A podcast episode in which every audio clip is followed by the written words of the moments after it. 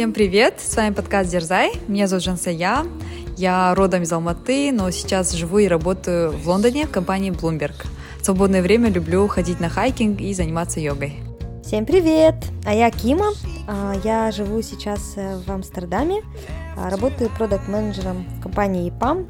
Тоже увлекаюсь горами, бегом и вообще всем тем, что связано с активным образом жизни.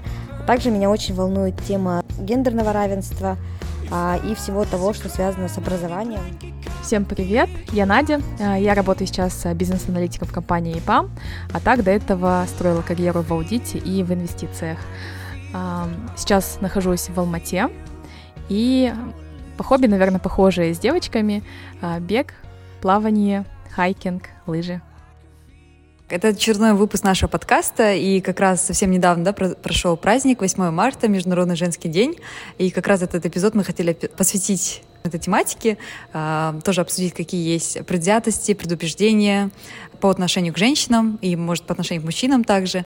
Кстати, также хочу отметить то, что у нас сегодня 12 марта, да, прошел также прямой эфир с нашими слушателями в Инстаграм, где мы также обсудили эту тему, получили от вас вопросы. Я хотела добавить, я хотела выразить благодарность всем тем, кто откликнулся на мой запрос, э, поделился своими частными случаями. Те обсуждения, которые мы будем вести сегодня, они основаны как раз на этих случаях, которые мне удалось собрать. Многие из людей, которые ответили, это также активные слушатели нашего подкаста.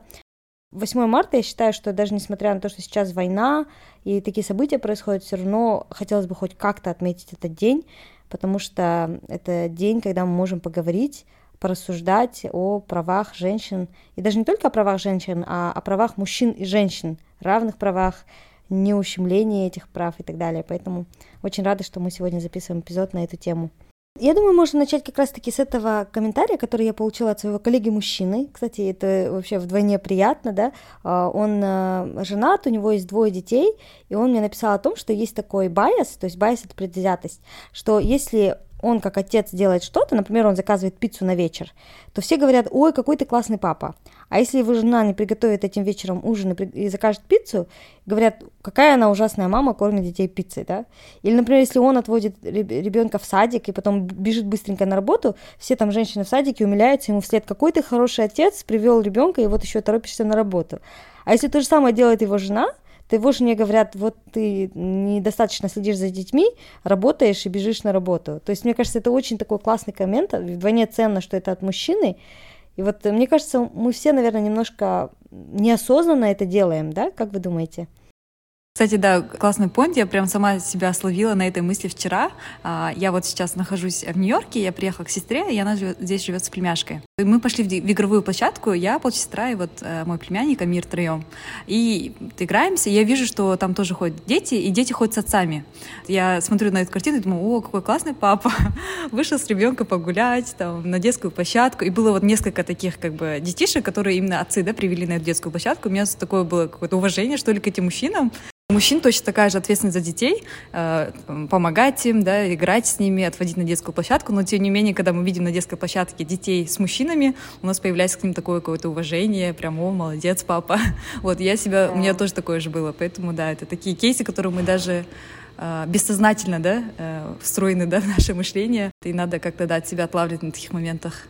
Кстати, даже у меня вот э, тоже буквально на прошлой неделе была такая ситуация. Это несмотря на то, что я постоянно говорю о том, что давайте там отлавливать эти вещи, да, сама стараюсь за этим наблюдать. Даже вот я сама вчера, э, на прошлой неделе, в субботу мы поехали на пляж, и там был мужчина с двумя детьми. И я подумала, вау, как классно, папа с двумя детьми, да, потом мы вместе сели в поезд, и на него а потом я подумала, вот если бы на его месте была женщина, да, я бы не сказала же, как классная женщина. И мне стало так интересно, что очень многие вещи мы сами, да, не замечаем. Надя, ты тоже себя отлавливала на таких мыслях? Да, однозначно. И я даже ярко помню все эти моменты, когда я говорила там другим, что, ой, смотри, там вот э, был папа, который был э, с двумя детьми, там следил за ними, там, например, я видела однажды на горнолыжном курорте, э, папа стоял там и за тремя детьми пытался уследить, и все ждал, то и постоянно звонил жене, что когда она спустится, по отдельности каждый случай помню, когда я запомнила, что, а, ой, какой папа молодец, вот, смотрит за детьми, да, и что-то с ними делает. Ну, может быть, такое тоже происходит, потому что это редкость большая. потому что если там жена смотрит за детьми, да, а папа катается на лыжах, как-то такую картину видишь чаще, чем наоборот. И из-за этого оно не отмечается у тебя в голове, и ты уже это ожидаешь. А когда происходит э, вот обратное, ты такой эти редкие случаи как-то у себя в голове э, ярко запоминаешь. И, ну, конечно, это жалко, что их так мало, что я вот могу все их сейчас по отдельности вспомнить и перечислить. Ну, кстати, знаете, я подумала про то, что, ну, если вот такая обратная ситуация, да, редко, когда там мужчина с детьми сидит, тогда можно сказать, что редко, когда женщина занимает руководящую позицию. Но мы почему-то не умиляемся, да, когда женщина становится там руководящим директором. Ну, у меня есть такое умиление, кстати. Я вот э, сегодня в прямом эфире говорила и отмечала э, про вот эту женщину-руководителя у меня на проекте со стороны заказчика, и она вот на самом деле крутая, и я ей восхищаюсь, что она там руководит такой огромной толпой мужчин. Тоже большая редкость. Да, кстати, это обратная ситуация, да, точно. Ну, хотя зависит, мне кажется, тоже есть люди, которые, наверное, осуждающие на нее смотрят что вот, вместо того, чтобы там следить за детьми, да, там воспитывать их, ты тут ходишь, там на работе зависаешь. Кстати, можно сказать, что, наверное, есть и осуждающие взгляды в сторону мужчин, что вот тряпка, да, вместо того, чтобы зарабатывать, сидишь с детьми. А, ты там мужчина должен приносить... Э, то есть где-то, наверное, в обе стороны э, такой байс есть, и мужчины тоже от этого страдают. Нельзя сказать, что только женщины. А, поэтому, ну, просто можно отлавливать, да, себя на этих мыслях, что нет какого-то одного правила, что мужчина должен делать только это, а женщина должна делать только это. Каждый реализовывается как хочет, да. Мне кажется, то, что мы, мы живем в таком патриархальном обществе, да, и северно-казахстанское общество, оно такое очень с фокусом, да, на патриархат, поэтому мы как-то привыкли, что там за детьми следят женщины. В плане уборки тоже мы всю ответственность да, э, за уютом, за чистотой дома перекладываем на женщин. Поэтому, когда если мужчина там помогает или мужчина моет посуду, мы сразу начинаем там хвалить его, да, говорить, какой классный муж. И я видела даже в Инстаграме посты, вот э, мужчины постят, как они моют там посуду, чтобы показать, какой он, типа, классный. И все говорят, о, молодец. Как бы, не знаю, такое этот. Мне кажется, такие обычные вещи, да, там помогать по дому. И, не знаю, я просто сама росла в такой семье, когда папа всю жизнь, да, помогал маме по домашним делам. И нас школу тоже готовил, да, я хочу отметить, что у нас большая семья, да, шестеро детей. Тем не менее, папа всегда был стопроцентно involved, да, в нашем воспитании, и на собрания ходил, и там, не знаю, к школе покупал там вещи, и на базар с нами ездил, барахолку, да, и посуду мыл, и кушать готовил. Поэтому я росла в такой среде, где-то все было нормально, поэтому для меня, когда говорят, ой, вот он вот помогает, или там, какой молодец, там, за, за ребенка смотрит, я думаю, блин, это же такие обычные вещи, вроде, которые должны и так-то быть, и не стоит этому такое прям большое, как бы, вау-эффект, да, создавать. Поэтому, да, для меня это немножко такое чуждо, потому что я росла немножко в другой, как бы, среде. Но я это вижу в нашем обществе, это очень-очень такая большая, острая проблема, потому что очень много на плечах женщин, да.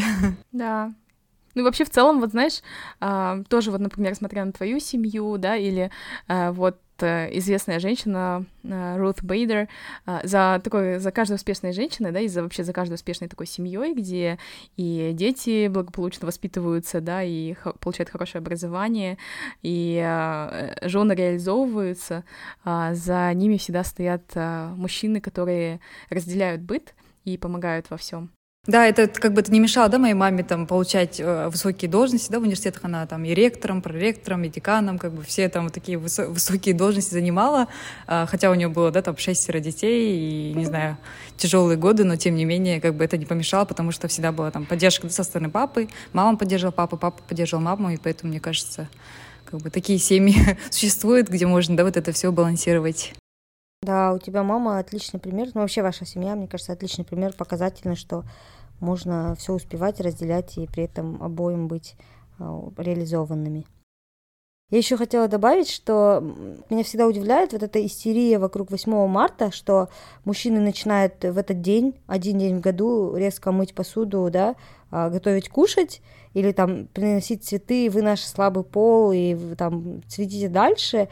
А, мне кажется, мне бы хотелось, чтобы эта традиция, она менялась, и вместо того, чтобы делать это один раз в год, да, там просто это проговаривалось и делалось. Ну, понятно, что это всем хочется, но просто меня, меня удивляет, что почему-то до сих пор это воспринимается как таким, ну, это же классно, это же 8 марта, и так далее. Мне кажется, лучше проговаривать, да, такие вещи. И я, например, предпочитаю вот это 8 марта, то, как оно проходит в Голландии, нежели в Казахстане, да. Я, чем мне бы дарили эти цветы, дорогие подарки и там раз в год мыли посуду, я лучше со своим партнером как бы буду целый год, да, разделять обязанности, ничего экстраординарного в этом не будет, а на 8 марта лучше проведем панельную дискуссию и проговорим разницу в зарплате между мужчинами и женщинами. Потому что на самом деле, если вот, ну, ну я думаю, что все прекрасно знают историю этого праздника, а, это был праздник не про цветы и не про внимание женщинам, а это был праздник про то, что женщины просили равных прав. И вот мне кажется, если вот думать с точки зрения истории, исторический аспект, он как раз-таки про то, что нужно говорить, выходить на марши и да, просто обсуждать, как, как нам добиться равноправия. Еще хотелось бы просто подчеркнуть, что вот феминизм и вот эти все марши это не про то, что э, чтобы просто там продвинуть женщин, да, или там а, продвинуть идею того, чтобы женщина там меньше уделяла времени семье и больше уделяла времени работе, а это просто про а, вот равноправие в том, что, а, например, женщина и мужчина, которые имеют одинаковый опыт и набор навыков, чтобы они имели равное право на одну и ту же позицию или на одну и ту же зарплату. Потому что что сейчас показывает э, статистика, да, и вообще реальный мир, э, что на, по факту ш, э, женщина может быть более квалифицирована, но получать намного меньше или также квалифицирована, как и мужчина, но получает по зарплате меньше, или э, должность ей дают меньше. Абсолютно. И вот как раз Надя то же самое хотела подчеркнуть, что мы не хотим отрицать природу женщины. Да, женщина рожает. Да, физически женщина слабее. Мы, наверное, больше говорим про то, что э, нужно уважать желание и потенциал каждого отдельного человека. Есть большое количество женщин, которые хотят быть мамами и сидеть дома и не реализовываться профессионально, и это тоже нормально, и это классно, что кто-то выбирает другой путь. Но если женщина хотела бы реализоваться профессионально, да, реализовать свои амбиции, может быть, в бизнесе, может быть, в любом другом проекте, в любой другой сфере, то мы просто за то, чтобы мужчина и женщина в данном случае рассматривались как равноправные и на основе их потенциала, а не на основе их гендера. Потому что вот то, что мы сейчас видим, с чем мы сейчас сталкиваемся, да, абсолютно нормально слышать такой комментарий в Казахстане, что ты же женщина, зачем тебе высокая зарплата? Тебе же мужчина обеспечивает. Дело не в зарплате, дело в том, что в равных возможностях и, и в равном оценивании да, э, того вклада, который приносит человек. Да. Или, например, бывает, что говорят, ну вот мы это тоже дальше обсудим, да, ну ты же женщина, а, не надо там тебе вот на эту работу идти, ты потом все равно пойдешь в декрет. Но если женщина хочет реализоваться, почему мы ее ограничиваем? То есть мы не хотим сейчас, да, выглядеть как люди, которые подавляют мужчин и говорят о том, что женщина там абсолютно да, лучше всех и должна иметь лидирующую роль. А мы просто за справедливость. Да, давайте вот я приведу еще факты я как-то слышала и читала статьи про то, что, например, если на резюме меняют имя с э, женского на мужское, то шансы этого резюме взлетают на 50%. Представляете? Или, например, если проходят а, слепые прослушивания в оркестр, то шансы женщин тоже вырастают в разы. Хотя их, например, тех же самых э, женщин, когда их видят, что это женщина, а не мужчина, а, их, э, у них меньше шанс получить это место на работу. И вообще считается, что вот женщину, когда берут, например, на работу, рассматривают, да, ее оценивают а, по тому, а, какой у нее был опыт в прошлом, и по оценке ее работы в прошлом, а мужчину судят по его потенциалу в будущем. И вот почему такая разница, да? Э, мне кажется, это несправедливо. Кстати, есть еще один очень классный э, сайт, который называется Linin, на основе э, этой книги, да, Linin Шерил Сандер. И там в, на, в некоторых из этих карточек есть э, исследования, и вот я тоже хотела поделиться некоторыми интересными цифрами.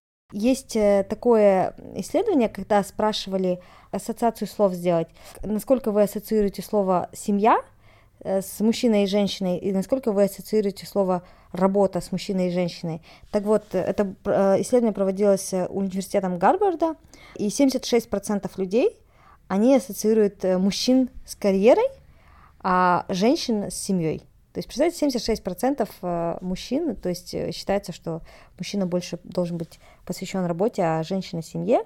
И еще один был вопрос, это тоже было ну, вот, исследование производительности, и 66% женщин, они получили такой не очень хороший фидбэк на то, как они э, коммуницируют. И они говорят, что вот мужчина, ой, женщина, ты там коммуницируешь слишком как-то прямо или открыто, в то время как только 1% мужчин получили такой же, э, такой же фидбэк. То есть э, женщине запрещается просто на культурном уровне да, быть открытой, быть где-то даже не агрессивной, а просто вот как-то очень честно и открыто и прямо выражать свое мнение. Да, это осуждается, да, то есть для мужчины это, наоборот, ценится качество, а для женщины это качество осуждается, считается, что она такая, как босси, да, американцы говорят, а, вот, сильно такая жесткая, а если, наоборот, кстати, женщина более мягкая и эмоциональная, то это тоже плохо, да, считает, что вот, женщины чересчур эмоциональные, тоже не стоит их брать там в команду. Есть такое мнение. то есть плохо, когда ты чересчур эмоциональный, и ты, когда чересчур там, а, может быть, э, жесткий, черствый, да, тоже это как-то негативно оценивается. Я могу еще дальше продолжить. Я еще вспомнила одно исследование. И в том исследовании э, было, получается, два вида опыта, скажем, А и Б, да, и всегда оценивали выше тот, который принадлежал мужчинам. Хотя вот э, это была просто там, техническая подмена. То есть, например, выбирали Б, когда у мужчин был опыт Б, а, а у женщин был опыт А. И выбирали А, когда у мужчин был опыт А. А, то есть э, не важен сам опыт, а важен просто, важно только то, кому он принадлежал. А точнее, принадлежал он ли он мужчинам, тот, который принадлежал мужчинам, всегда был в плюсе. Ну мне кажется, тут э, отсюда и следует, наверное, это большая разница в зарплате. Я и говорила сегодня на нашем прямом э, эфире в Инстаграм, что в Швейцарии даже эта разница 20%, в Штатах, по-моему, была цифра 14%. Я сейчас могу ошибаться, но я помню то, чем делились мои коллеги. А в Казахстане я посмотрела несколько Э, разных исследований, включая там статистику, да, и везде эта разница где-то в районе 40%. То есть разница между зарплатой мужчины и женщины за одну и ту же работу это около 40% э, разница в зарплате. И причем вот эти вот э, предвзятости, они не только со стороны э, мужчин идут, а также со стороны женщин. То есть мы сами э, имеем предвзятости по отношению к женщинам в сравнении с мужчинами. И это делается даже не, не со зла, а это делается вот именно из-за того, что мы не отслеживаем эти предвзятости. Я не думаю, что у, у мужчин есть такая цель, да, а давайте вот э, лишим прав женщин или будем им платить меньше. Э, поэтому, мне кажется, особенно ценно обсуждать эти вещи, да, потому что мы таким образом выводим на свет э, вот такие предвзятости, мысли, о которых мы даже не задумываемся, не отлавливаем. Кстати, насчет вот хайринг процесса я тоже вспомнила один кейс да, из своей жизни, когда я только устраивалась на работу, э, на самую первую, и во время интервью меня спросили, собираюсь ли я замуж, хотя мне в то время было 22 года, да, как бы и замуж я не собиралась, и детей рожать тоже не собиралась, но тем не менее этот вопрос мне спросили на интервью, и я даже не удивилась этому вопросу, я честно ответила, нет, не собираюсь, да, как бы, и мне это казалось, что нормальный вопрос. Когда мне было 20, сколько, 29 лет, я устраивалась компанию за рубежом, да, как раз хотя возраст, да, уж подходит, да, для замужества, для рождения детей, меня этот вопрос вообще не спрашивали, и как бы работодатель вообще было все равно, какой у меня сейчас там статус, да, я сингл или married, Иногда на такие моменты смотришь со временем и понимаешь, что были да, какие-то вот предрассудки, э, предвзятость э, в то время, и Поэтому, мне кажется, люди, которые спрашивают девушек, собираетесь вы замуж или собираетесь вы рожать, э, надо как бы себя тоже отловить на этой мысли, что это не совсем э, корректно и не совсем вежливо да, по отношению к женщине такое спрашивать. Да, это ее жизнь, и она, если захочет, выйдет замуж и родит детей. И ваше решение должно базироваться на том, собирается ли она замуж и собирается ли рожать детей. Я тоже, кстати, очень близко сталкивалась с таким вопросом, да, и слышала, как наши менеджеры задавали, и где-то лет 5-6 назад мне это тоже казалось нормой, но мне кажется, что вот наше сознание, оно меняется постепенно, потихоньку, в зависимости от того, куда мы действительно переходим, да.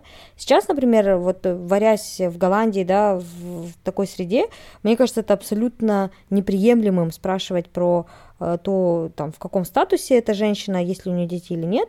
А вот, например, пять лет назад, если бы меня в Казахстане спросили про это, я бы сказала, ну да, типа, спрашивают, значит, действительно важно знать, потому что человек может уйти там в декрет. Но это еще связано с тем, что в Казахстане декрет три года, а здесь он четыре месяца, да.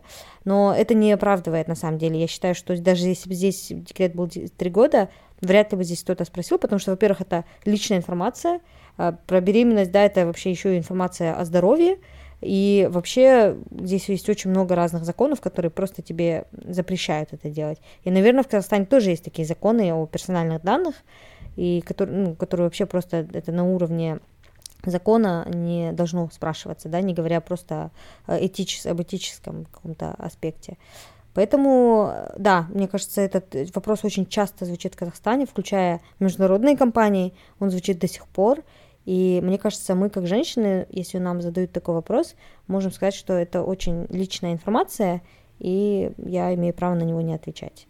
Чем чаще мы будем давать такой ответ, тем, мне кажется, больше люди будут задумываться о том, что этот вопрос некорректный.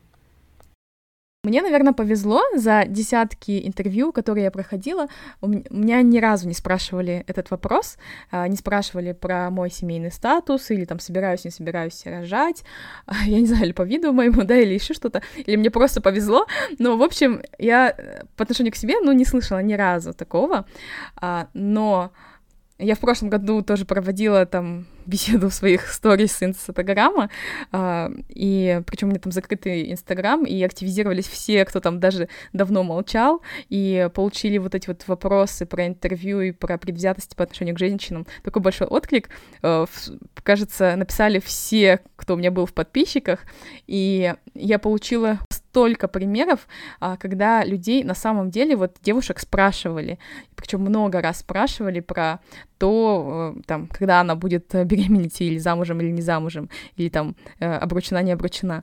И это, да, частый случай. А, это, мне кажется, не зависит от времени, там, или а, ну, наверное, у нас это более популярно, да, чем в других странах, но и в основном были эти примеры из Казахстана. И были а, те люди, которые а, представляют другую сторону стола, да, интервьюеры, и которые пытались себя защитить и говорили, объясняли, почему они такой вопрос задают. Я причем этих людей хорошо знаю, и то есть это была просто такая конструктивная беседа. Их а, мышление какое? В Казахстане в течение трех лет а, женщина имеет право уйти в декретный отпуск с сохранением места работы. А работодатель имеет право временно нанять человека, заменяющего э, вот декретницу, получается. И ни один работодатель, соответственно, не хочет временно нанимать другого сотрудника. А, еще плюс э, декретницы, они защищены законом, и в течение трех лет их нельзя уволить. Э, и то есть они держат эту штатную единицу, и э, ничего с ней сделать не могут. Там даже если будет реструктуризация какая-то идти, то именно женщин в декрете они не могут никаким образом уволить. И поэтому они говорят, мы вот этого боимся, и лучше мы не будем нанимать женщину, внимание, да, вообще лучше не нанимать, а, чем потом ставить под риск компанию. И хотя это, я не знаю, насколько это оправданный риск, потому что у меня среди моих друзей, а, девушек, которые там а, работали и уходили в декрет, возвращались, они были, мне кажется, в сто раз продуктивнее определенных мужчин.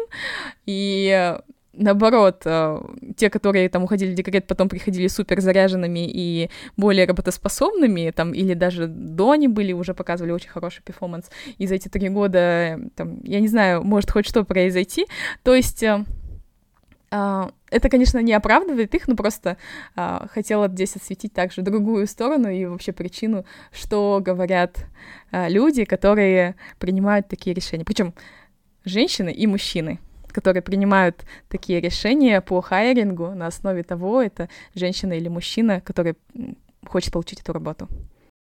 Кстати, вот да, продолжая тему э, работы и женщины, э, наверное, один из таких частых ответов на мой запрос про предвзятости в отношении к женщинам было про то, что женщин просят очень часто э, записывать, э, я не знаю, как это на русском, meeting minutes, то есть это делать записки во время встречи, и вообще очень часто просят э, сделать те обязанности, которые не относятся к их обязанностям непосредственно. Одна из моих подруг делилась, что ее даже как-то ее шеф попросил помыть кружку Хотя, ну, то есть это было в Казахстане, да, но это, это вообще немыслимо. Но даже до сих пор, вот, не знаю, находясь, на, находясь в Голландии, да, и находясь на такой достаточно уже высокой позиции, я замечаю, что иногда тоже как-то ожидают или как будто, вот, знаете, очень э, мягко или даже скрыто это все. Они причем это делают абсолютно неосознанно. Почему-то ожидается, что если... Я очень часто единственная женщина, которая на, на, встрече, да, или это потому, что я бизнес-аналитик, и это как-то связано с моими обязанностями, но, если честно, я так не думаю. Я думаю, что это связано именно с гендером, и я в последнее время принципиально этого не делаю.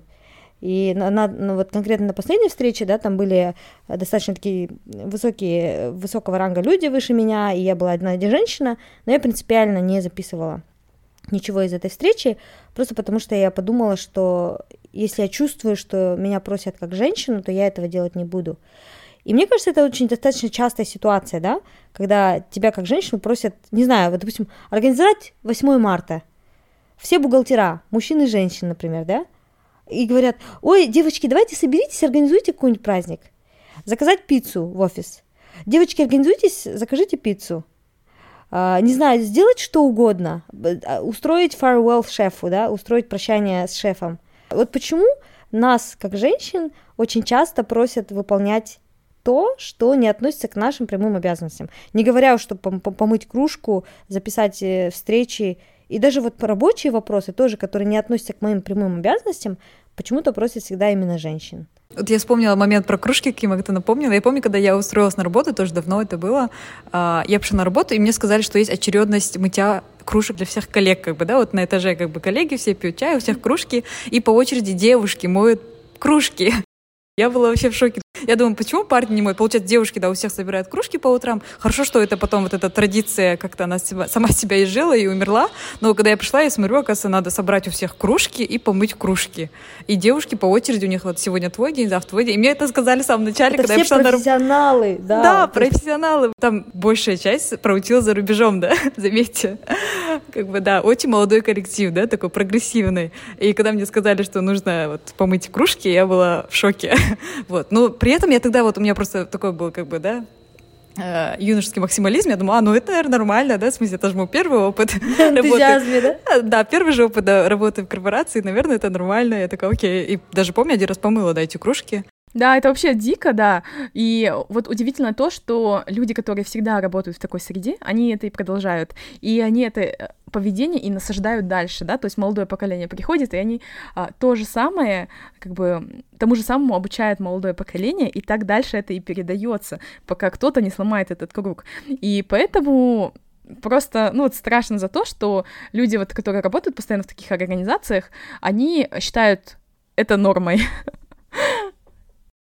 И это еще основывается, наверное, на вот этом вот таком общем глобальном базе, да, общей глобальной презентации, что женщина — это хранительница очага, она все делает аккуратно, она умеет мыть посуду, убираться, и она вообще должна организовывать все такое вот она хранительница очага, и она должна отвечать за атмосферу в коллективе. И, соответственно, все, что относится к атмосфере в коллективе, от организации праздников, несмотря на то, что она может быть супер хорошим профессионалом и, там, не знаю, автокадером, да, почему-то просят именно ее. И, наверное, такой призыв к действию а, мне, меня сейчас, например, эта тема очень волнует, потому что потом это сказывается как раз-таки на карьерном росте, на продуктивности женщины, потому что как она будет перформить лучше мужчины, если она занимается всеми остальными делами, да? Поэтому такой призыв к действию и мужчинам, и женщинам просто задумываться об этом, отлавливать, и прежде чем просить кого-то о чем-то, задумываться, а почему я об этом прошу, почему я не прошу там мужчину-коллегу, да, об этом. Кстати, я еще вспомнила один кейс, связанный с этими же кружками. А, это было уже попозже, когда я проработала года четыре э, в этой компании. И у нас был кабинет, который делили, да, две команды, получается, около 10 человек, и мне моя коллега, женщина, а, предъявила, что я не убираюсь за мужчинами. А, то есть э, мужчины там приносят в кабинет, да, что-то такое вкусненькое, печеньки, да, те же самые, угостить коллег, а ожидалось, что мы, женщины, должны следить за чистотой кабинета и убирать за мужчинами. И мне это предъявила моя коллега, женщина, было очень неприятно, что женщины сами же, да, ожидают от женщины, что они должны убираться. Это не моя обязанность, И я предполагаю, что когда коллеги, да, мужчины или любая коллега-женщина приносит что-то в офис, кабинет, чтобы угостить да, всех вкусняшками, они не ожидают того, что мы должны за ними убирать. Вот, и я верю, что они приносили эти вкусняшки, потому что хотели сделать что-то приятное для кабинета и, не знаю, поднять настроение этими печеньками, да, вот, поэтому э, я совершенно не была согласна с ее point ом, что мы должны убирать. Да, если я хочу, я могу убрать по своей там доброте, да, или настроение хорошее, но это не, совершенно не моя обязанность, и э, она не должна была от меня ожидать, что я должна убирать, и не навязывать свой mindset мне. У меня вот такого не было никогда, чтобы меня прям просили. Я была в ситуации, когда я руководила группой а, мужчин, взрослых мужчин. Ну, то есть все были старше меня на 3, э, там, плюс лет, да, то есть кто-то был на 5, на 7 лет старше меня. И у меня всегда был такой дискомфорт, ну, потому что я еще была очень, на самом деле, молодой, э, у меня всегда был дискомфорт их просить что-то делать. Э, но я понимала, что справедливость в том, что все будут равное количество таких каких-то обязанностей, то есть делать, каждый будет вносить свою лепту, и их нужно просто справедливо как-то равно распределить. Я, кстати, вот э, у нас недавно была встреча с коллегами, и я вспоминала тот случай, когда мы поехали в командировку, я оказалась вот в такой команде, и мы по вечерам играли в Уна. И у меня хорошо это получалось, в принципе, и я делала таким образом, что давайте сейчас, кто проиграет, тот в течение всей недели будет заказывать такси. А, там кто-то один проигрывает, а на нем получается вся обязанность за такси ложиться. А потом следующий раунд я говорю, там, э, кто сейчас проиграет, давайте тот будет а, наводить порядок там в кабинете, в котором мы находимся в конце дня. Там третий человек, э, тот будет э, мыть кружки за всех, да. И таким образом хорошо получалось, что я выигрывала, да, и все обязанности так равно распределялись рандомно, и как бы честно, да, воспринималось это, а не так, что я сказала, вот ты завтра там моешь посуду. потому что я себе такое тоже позволить не могла, и мне это как бы было тяжело сделать. И если бы мне приходилось такое самой говорить и назначать, мне было бы неудобно, я бы, наверное, лучше сама это сделала, мне кажется. Но хорошо, что была какая-то игровая форма, до которой я все-таки додумалась, которая позволила мне как-то это делать играючи. Ну, кстати, Надя, это очень классный момент. Мне кажется, вот как э, нам добиться вот этого равноправия, да, можно вот в лоб как-то вот предъявлять и бороться за свои права. Мне кажется, тогда это встретит сопротивление. Ну и это нормально, да, когда мы что-то агрессивно просим или как-то вот так слишком прямо об этом просим, это вызывает какое-то такое сопротивление, и это, наоборот, может не привести к результатам. А если это делать в какой-то игровой форме, в шуточной форме, а, вот самим внутри отловить байс и вот просто не заостряя на этом внимание, да, просто убеждаться, что все справедливо, тогда, мне кажется, вот это изменение, оно может произойти гораздо быстрее. Мне кажется, я уже в подкасте рассказывала вот эту историю, как одна из моих коллег в Швейцарии рассказывала. Она сидела на встрече с мужчинами, она была единственная женщина, и они очень активно обсуждали принятие какого-то решения. И ее голос не принимали во внимание, все время игнорировали, и вот эти мужчины между собой вот что-то активно обсуждали. Она пыталась, она была с ними пирс на одном уровне, она пыталась внести свою лепту, и вот как часто бывает, да, просто игнорили. А, и тогда она взяла, достала пилочку и начала пилить свои ногти. И это вызвало вот настолько такой большой шок, потому что вот очень серьезное обсуждение велось. Она стала пилочкой и начала просто пилить свои ногти. И тогда мужчины остановились, они на нее посмотрели, и она спокойно отложила пилочку и высказала свое мнение. Мне кажется, это такой такой классный способ, да, то есть не серьезно и как-то вот так вот э, очень тяжело, да, бороться за свои права, а вот где-то в игровой форме, где-то в шуточной форме, но коммуницировать, что а, давайте мы за справедливость. Кстати, знаете, это вот такой очень глубоко сидящий культурный байс, культурная предвзятость, которую я сама за собой отслеживаю, и я стараюсь с ней бороться. Мне, например, очень тяжело не броситься убирать тарелки. Вот я, я себя реально останавливаю. А, мы, мы вот когда только начинали встречаться с моим парнем, мне было очень тяжело видеть, как он убирает эту посуду, как он моет эту сковородку, и я прям вот спрашивала, давай я помою. Я потом себя останавливала, думала, почему я это спрашиваю?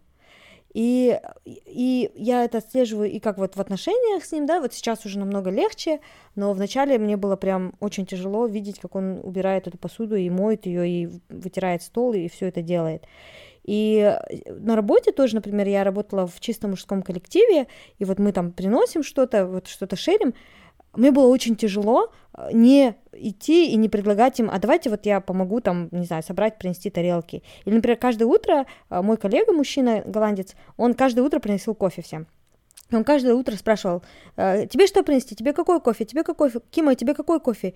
И я прям отслеживала, как мне было тяжело от того, что он приносил мне кофе и говорить ему, и мне было очень неудобно, ну, это было несколько аспектов. Во-первых, что он мужчина, во-вторых, что он клиент, он там выше меня по должности, и в-третьих, что он там, да, э, не знаю, белый голландец и клиент, и, ну, вот это все, и я себя чувствовала абсолютно некомфортно, что он мне приносит кофе. И то есть, мне кажется, каждый раз вот это вот отслеживать и избавляться от этих байсов, и очень сложно осуждать этих женщин, и потому что на самом деле, когда я их сужу, я сужу сама себя. Потому что во мне эти культурные Байзы, они сидят очень глубоко. И это нормально, и это понятно в связи с тем, что как мы росли, что мы видели, какие примеры мы видели, да, и ну, нельзя отрицать тот факт, что в Казахстане это до сих пор присутствует, и мы это видим каждый день, и на нас это влияет. Поэтому, мне кажется, важно, наверное, э, когда вот такие вещи слышишь, и когда такие вещи видишь, отслеживать всем нам, да, и думать, и вот отслеживать и останавливать самих себя, ну, как бы поддерживать друг друга, да, и говорить об этом, а, не осуждать друг друга и просто проговаривать эти моменты, чтобы эта женщина, она тоже завтра задумалась.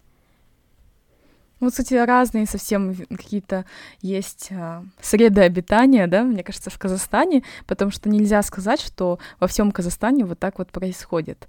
А, потому что, например, у меня, наоборот, такого в опыте не было, и я абсолютно нормально относилась к тому, что там, например, а, коллега по дороге там на всех покупает кофе, да, и когда меня спрашивают, ну, то есть я это воспринимала как ожидаемое, потому что, ну, он всем равно, да, приносит кофе. Я тоже со своей стороны, я иду в магазин, я могу спросить, спросить, да, кому что принести.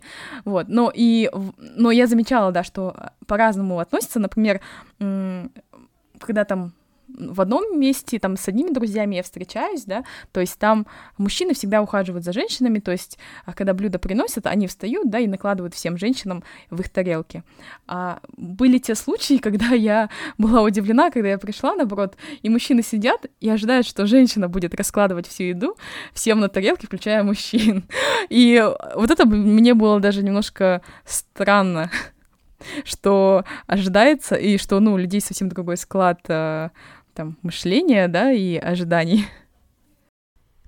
Ну, кстати, вот это очень интересный момент. Вот э, я считаю, что как бы там ни было, да, я росла там в казахской, можно сказать, традиционной семье, и вот это вот э, где-то ожидалось, какие-то такие вещи, да, там, не знаю, женщина убирается, мужчины делают что-то другое, но с другой стороны, э, наверное, люб, люб, ну, многие казахские девушки скажут, что кто в доме рулил зачастую, рулила женщина. Поэтому это очень интересный момент. И мы тоже это недавно обсуждали с моей коллегой голландкой. Она говорит, у меня было такое восприятие, что в восточных семьях, как бы там ни было, у власти стоят женщины. И это на самом деле так.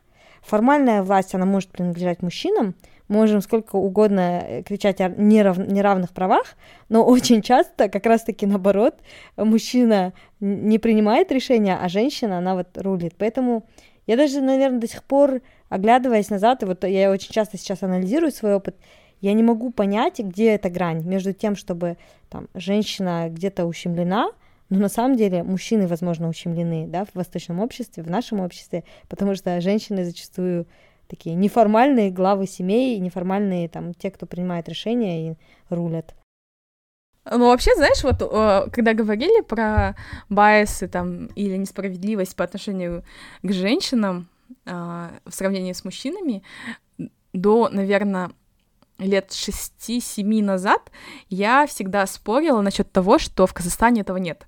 Как я вот всегда спорю насчет того, что а, все национальности, да, или этничности в Казахстане одинаково тритится, да, ко всем одинаково относится. Также я всегда говорила, что в, э, тоже а, по отношению к женщинам нет особых предвзятостей, потому что я работала в компании, э, где женщин ценили равно, да, и у руководства были в основном женщины.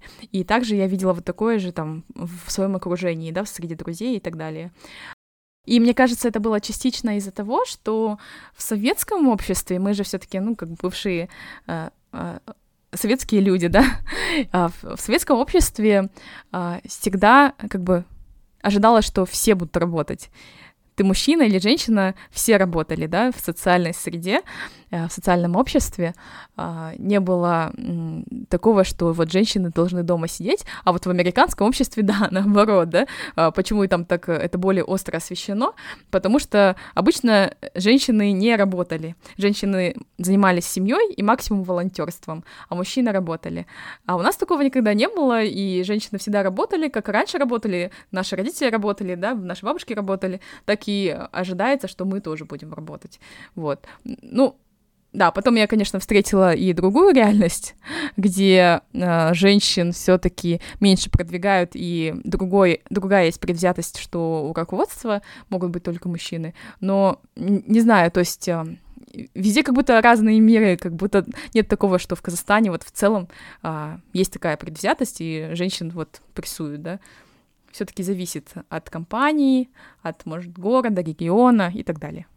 Да, да, обобщать не можем и в целом, да, не говорить, что, допустим, на Западе все такое прям инклюзия тоже не можем, потому что вот эти все примеры вот из книги Шерил Самбли Клинин, они как, как раз с того Запада, да, где вот женщины получают намного меньше, женщины не садятся там за стол переговоров, женщины не промоутят, женщины сами себя, да, как бы тоже недооценивают. Вот это все идет как бы на примере западных, да, компаний, поэтому, да, это, мне кажется, всюду, во всем мире, вот, просто надо следить, когда мы проявляем, да, этот bias, потому что бессознательно этот bias у нас тоже имеется по отношению к женщинам, да, сами, да, будучи женщинами, поэтому нужно, да, всегда эти моменты отслеживать и какую-то ретроспективу, может, делать, да, рефлексию и понимать, чтобы в будущем, да, вот эти моменты предотвратить, наверное, и помогать друг другу, Я поддерживать. Думаю, это абсолютно индивидуально, там, начиная индивидуально зависит от человека, от семьи, от окружения и так далее.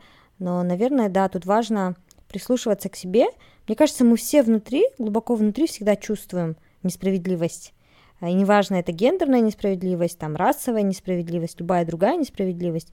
И, наверное, когда мы внутри ощущаем, что, блин, что-то здесь не так, стоит себя не останавливать и не затыкать вот эту, вот эту эмоцию, да, эту, это чувство, а прислушиваться к нему и вот делать то, как э, это gut feeling, да, то, как вы чувствуете по интуиции, что будет справедливым.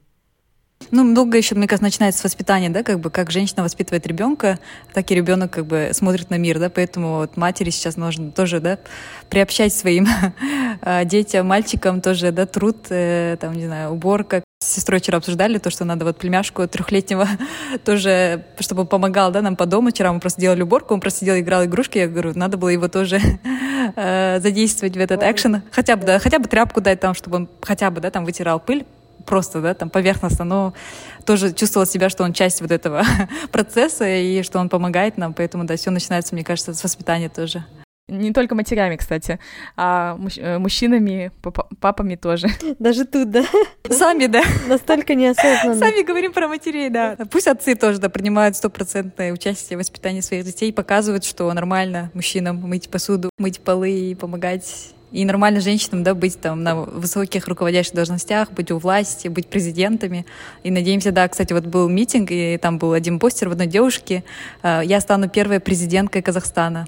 Было бы классно, если там много лет спустя, fast forward, да, чтобы у нас действительно там женщина была у власти. Может, и немного лет спустя. Да-да-да, может, совсем в скором будущем, да. Да, потому что есть хорошие примеры других стран, где женщина у власти, и сейчас эти страны э, находятся в очень хорошем экономическом и социальном положении. Мне кажется, вот эти э, они настолько в нас глубоко сидят, что мы даже сами, да, вот показательно мы сами не, не отслеживаем, но и это может казаться, что это так далеко, и это все так долго, и это все так, не знаю, вот это равенство прав мужчин и женщин, что это так не, несбыточно, но если мы оглянемся на историю, да, вот Клара Цеткин и вот эта история 8 марта, это всего лишь было примерно сто лет назад. То есть сто лет назад у женщин не было права голоса. А, выбирать, да, там, политического права голоса. А сегодня, сто лет спустя, женщины — это президенты, и это уже реальность. Поэтому, мне кажется, если мы все будем это обсуждать, а, будем отслеживать и каждый раз просто speak up, да, а, то есть э, высказывать свое мнение, когда мы видим такую несправедливость, то, мне кажется, недалек тот день, когда это станет реальностью, что мы все будем иметь равные права, и каждая личность будет оцениваться на основе потенциала, а не на основе гендера, расы или чего-то другого. Да, да. И это относится также а, не только касательно предвзятостей к женщинам, но также и предвзятости к мужчинам. А, например, у меня вот, могу признаться, да, у меня есть такая предвзятость, что я считаю, что а, женщины более аккуратны в своей работе, чем мужчины. То есть, осознавая такую предвзятость, а, что женщины в чем-то лучше, чем мужчины, Тут все очень индивидуально, и есть мужчины, которые более аккуратны, да, чем некоторые женщины. Поэтому вот в таких даже мелочах, если себя отлавливать и как-то э, осознавать и примен... ну, как бы и предпринимать какие-то действия, что я сейчас biased, и я не должна э, быть байст в принятии такого решения. Э, если каждый вот будет в каких-то даже таких мелочах от себя отслеживать, то это будет уже, мне кажется, огромный прогресс просто. Это можно как раз сделать челленджем да, на этот эпизод, чтобы люди более э, осознанно да, смотрели на свои действия, может, порефлексировали на то, что было в прошлом, и отловили эти моменты, когда они были байст, или когда почувствовали байст по отношению к себе, да, чтобы все были более осознанными. Можно даже об этом написать. Мы будем рады, если вы поделитесь в своих страничках в Инстаграм. И отметите да, нашу страницу дерзай.подкаст, чтобы мы могли поделиться тоже с нашими слушателями и стало меньше да, байса в этом мире. Кстати, классный челлендж, мне кажется, был бы попросить наших слушателей а, написать, какие у них есть предвзятости по отношению к мужчинам. Очень много говорится по предвзятостях по отношению к женщинам, да, а можно сказать, какие предвзятости есть по, отношению к мужчинам. Например, Нади, что э, мужчина там менее аккуратен, чем женщина. У меня, наверное, что женщины более заботливы, чем мужчины, поэтому на таких специальностях, как э, nurse, то есть как, э, ну, каких-то, допустим, сиделки, медсестры или, может быть, психологи даже, да, считается, что как будто бы женщина более там такая заботливая, эмпатичная и так далее. Вот это моя предвзятость. У меня, наверное, тоже по отношению к мужчинам э, есть предвзятость, что в детских садах воспитатели должны быть э, женщины, потому что они, как у них там материнское чутье, что они лучше справятся с детьми, чем мужчины, да. Поэтому, мне кажется, мужчинам сложно попасть в детские сады э, воспитателям, потому что у руководства этого детского садика тоже есть такое предвзятое, что у женщин это лучше получается, потому что они как бы матери, они рожают, и они знают там, как смотреть за детьми. Поэтому, да, есть да. такие предвзятости. Мне кажется, у всех надо, да, можно в эти моменты тоже вспомнить, написать даже, может, пост об этом. Будем рады это прочитать, поделиться. Поэтому, да, тема интересная, мне кажется, она такая не для одного даже эпизода. У нас был и эфир, и эпизод, и можно, мне кажется, бесконечно да, разговаривать на эту тему, вспоминать случаи из жизни, э, и в работе, и в личной жизни есть, я думаю, такие моменты. Поэтому, да, спасибо, девочки, за такую интересную дискуссию. Э, спасибо нашим слушателям, что дослушали, что были с нами. До новых встреч, да, надеемся, будет да, меньше байза, и будем все более осознанными. Мы за равноправие. Всем спасибо.